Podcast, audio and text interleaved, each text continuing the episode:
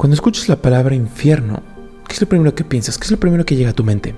Probablemente llegue el color rojo, probablemente llegue a tu mente el fuego, después sufrimiento, lamentos, en constante movimiento. Podemos pensar aquí en la Divina Comedia de Dante, en esa descripción tan detallada. No vamos a entrar que si eso es cierto o no es cierto. Hoy te voy a contar una enseñanza fantástica que viene en una escritura hindú que se llama el Bhagavata Purana. Esta enseñanza nos guía a una profunda reflexión acerca de nuestra vida y cómo puede ser relevante este concepto del infierno.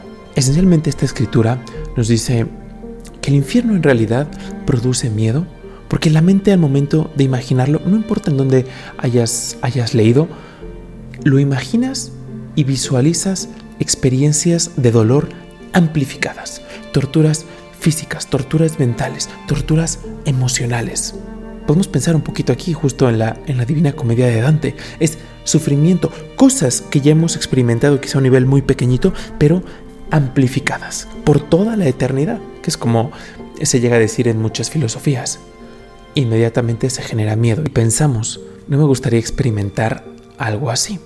En muchas culturas, en varias religiones, se ha utilizado este concepto del infierno para crear miedo. Mira dónde te vas a ir si haces esto, si haces aquello, si no crees, mira dónde vas a dar. Y descripciones increíblemente gráficas. El concepto del infierno actual es simplemente una exageración de cierto tipo de experiencias que nosotros ya hemos vivido en una magnitud muy pequeñita, pero es eso, amplificación. Y puedes imaginarlo muy bien.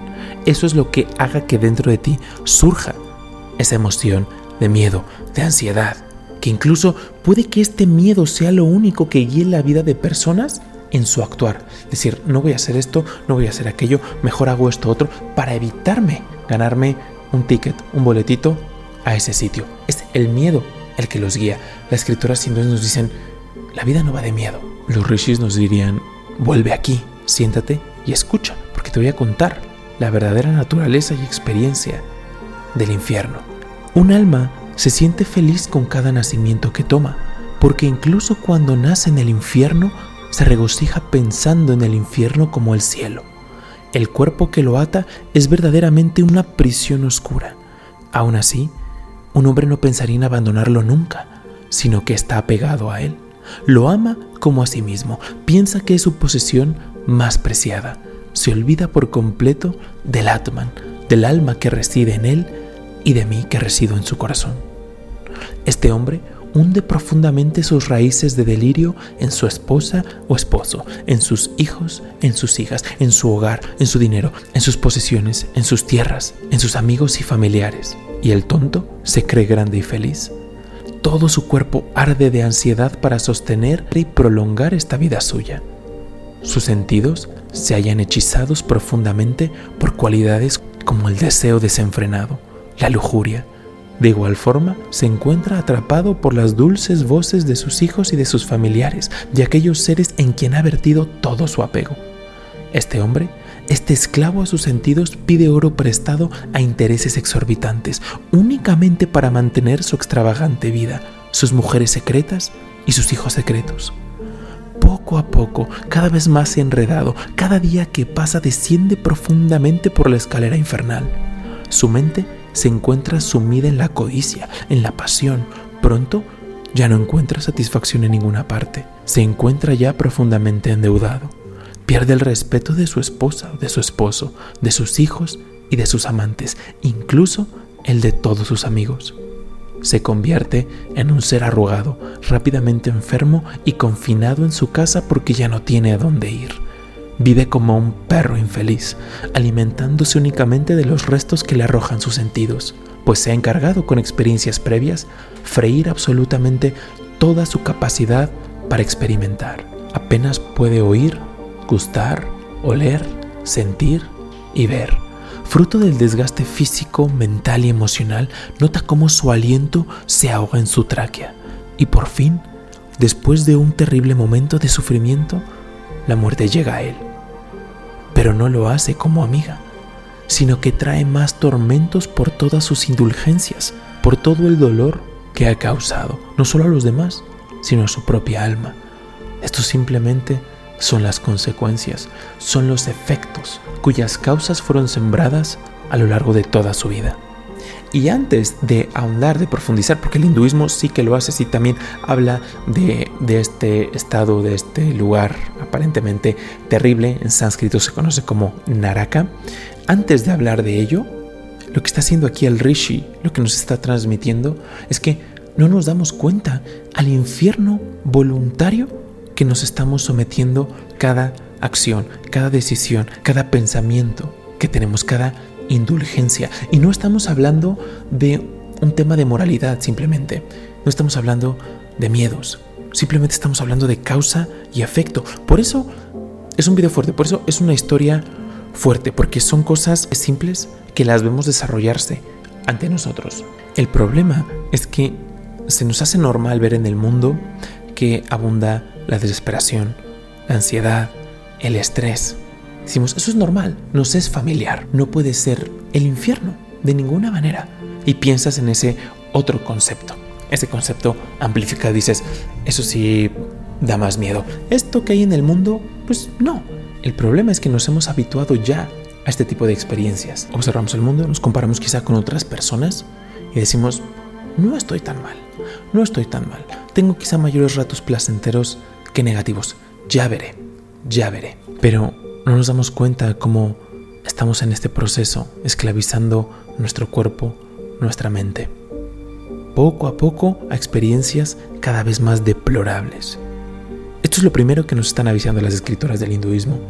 Antes de pensar en esos terribles lugares, compararlos y decir, bueno, que no estoy tan mal, ¿por qué no analizar, por qué no reflexionar y decidir hacer algo para elevar nuestra vida? Cada quien a nuestro nivel, con distintos matices, a diferentes magnitudes, pero podemos, algo se puede identificar con este texto. Insisto, no de forma literal, pero algo tenemos. Para mí era un trajecito a medida que poco a poco probablemente iba a ser una realidad de seguir ciertos patrones compulsivos. Vivir, en mi caso, en función del placer únicamente. Eso, eso hubiese sido una realidad. Esta es la primera forma, es el primer acercamiento que se dice que tenemos con el infierno. Por eso se dice que es una prisión, una prisión invisible de la cual nadie quiere salir. El éxito de esta prisión es que la gente al contrario quiere entrar, quiere experimentarla. La filosofía hindú nos dice que la llave es el sendero espiritual, que no va solamente a base de creencias y de miedos, es decir, quiero evitarme ese infierno, que no, va a base de experiencias, de observar la vida y tomar decisiones y acciones que van en pos de la liberación. Reflexionando nos damos cuenta que esta clase de infierno es mucho peor. Ahora hagamos un pequeño ejercicio.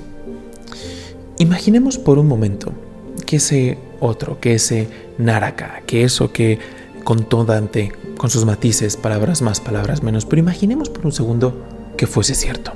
Además de probablemente el, terror y el sufrimiento, ¿qué sería lo primero que llegaría a uno? Las ganas de liberarse. Tu conciencia inmediatamente diría, estoy en un lugar que no quiero estar por ningún motivo. Va a haber una mínima, una micro tendencia de querer salir de ese evento.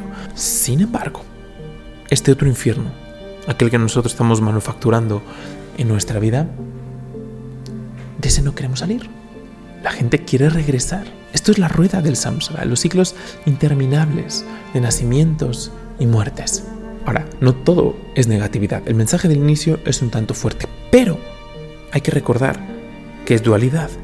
Igualmente tenemos la capacidad, al tiempo que estamos intentando liberarnos de causa y efecto, tenemos la capacidad de hacer con nuestra vida un poema. Es una adición. Podemos vivir una vida celestial en el camino, una vida guiada por el Dharma. No quiere decir que las experiencias negativas, no, no quiere decir que las, las pruebas perdón, no vayan a estar ahí. Después de todo, en la vida construida en compulsión pura, hay placer. La gente cree que es feliz. Todos últimamente estamos buscando lo mismo, sino el problema es que buscamos a distintos niveles. Igualmente la persona que lleva una vida celestial va a experimentar momentos puntuales de dolor, pero en esencia su vida es un poema. Y aquí podemos pensar en todos esos maestros, en todas esas fuentes de inspiración, en los titanes espirituales que nos han enseñado el sendero. Así como puede ser un infierno manufacturado, igualmente puede ser un cielo. El concepto de cielo e infierno sigue estando en el marco de la dualidad. Eventualmente estamos llamados a liberarnos, a liberarnos de causa y efecto, de la dualidad, experimentar la divinidad, conciencia, inteligencia, como sea que le llames, que está más allá incluso de cielo e infierno. En el hinduismo es Sat Chitananda, siempre existente, siempre consciente y siempre renovadoso. Pero la pregunta aún puede quedar. ¿Existen cielo e infierno? Las escrituras hindúes nos dicen que obviamente hay experiencias superiores y hay experiencias inferiores. En el estado entre la vida y la muerte, dependiendo de la sustancia kármica de cada quien, hay un espacio de más o de menos tiempo. El maestro, el maestro Paramahansa Yogananda perdón, lo explicaba de una forma simple. Él decía que lo pensáramos como si fuese un sueño, el momento en el cual nos vamos a la cama. ¿Qué pasa si acabas de consumir contenido violento que produce ansiedad, miedo o que tuviste experiencias negativas, te peleaste con algún familiar, hubo negatividad y estrés y con eso inmediatamente nos vamos a la cama? Puede que esas experiencias que tú viviste, esas experiencias finales antes de irte a la cama, se vean magnificadas, amplificadas, adquieran distintos matices. Así explicaba estos conceptos. ¿Qué pasa si te vas a la cama, si te vas a dormir después de una meditación maravillosa? Después de haber meditado en la divinidad, después de haber tenido una conversación armoniosa, lo opuesto. Probablemente en el sueño esas experiencias se van a amplificar. Solamente que ya hablando en, estos conceptos se dice que las experiencias sobrepasan a los sentidos. A día de hoy todo lo vemos en función de lo que podemos ver, oír, gustar, oler, sentir.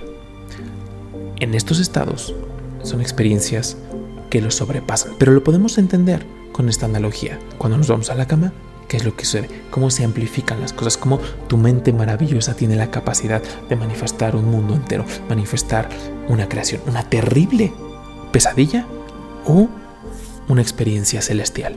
Últimamente los rishis nos dicen que este maravilloso poder de soñar nos sirve, independientemente si es cielo o infierno, sean experiencias bonitas, gratificantes o negativas, estamos teniendo un esbozo de cómo crea la divinidad, de cómo de sí misma manifiesta un sueño. Tú cuando te vas a la cama manifiestas una creación entera, la dotas de sus propias leyes, dotas a seres individualizados de conciencias. Te peleas ahí con tu mamá, te peleas con tus hermanos o todo lo contrario tienes conversaciones, experiencias muy bonitas, pero esencialmente todo es una proyección de tu conciencia. Es una maravilla. Esto, cuando, vemos, cuando observamos de, esta forma los sueños, podemos tener un esbozo también de la divinidad, de ese poder maravilloso. ¿Qué pasa cuando despiertas? La creación vuelve a ti. Se dice que ese Shiva es el momento en el cual diluye, es un instante, un instante que se diluye toda esa creación que tu subconsciente manifestó y despiertas sabes quién eres, recuperas esta conciencia de vigilia.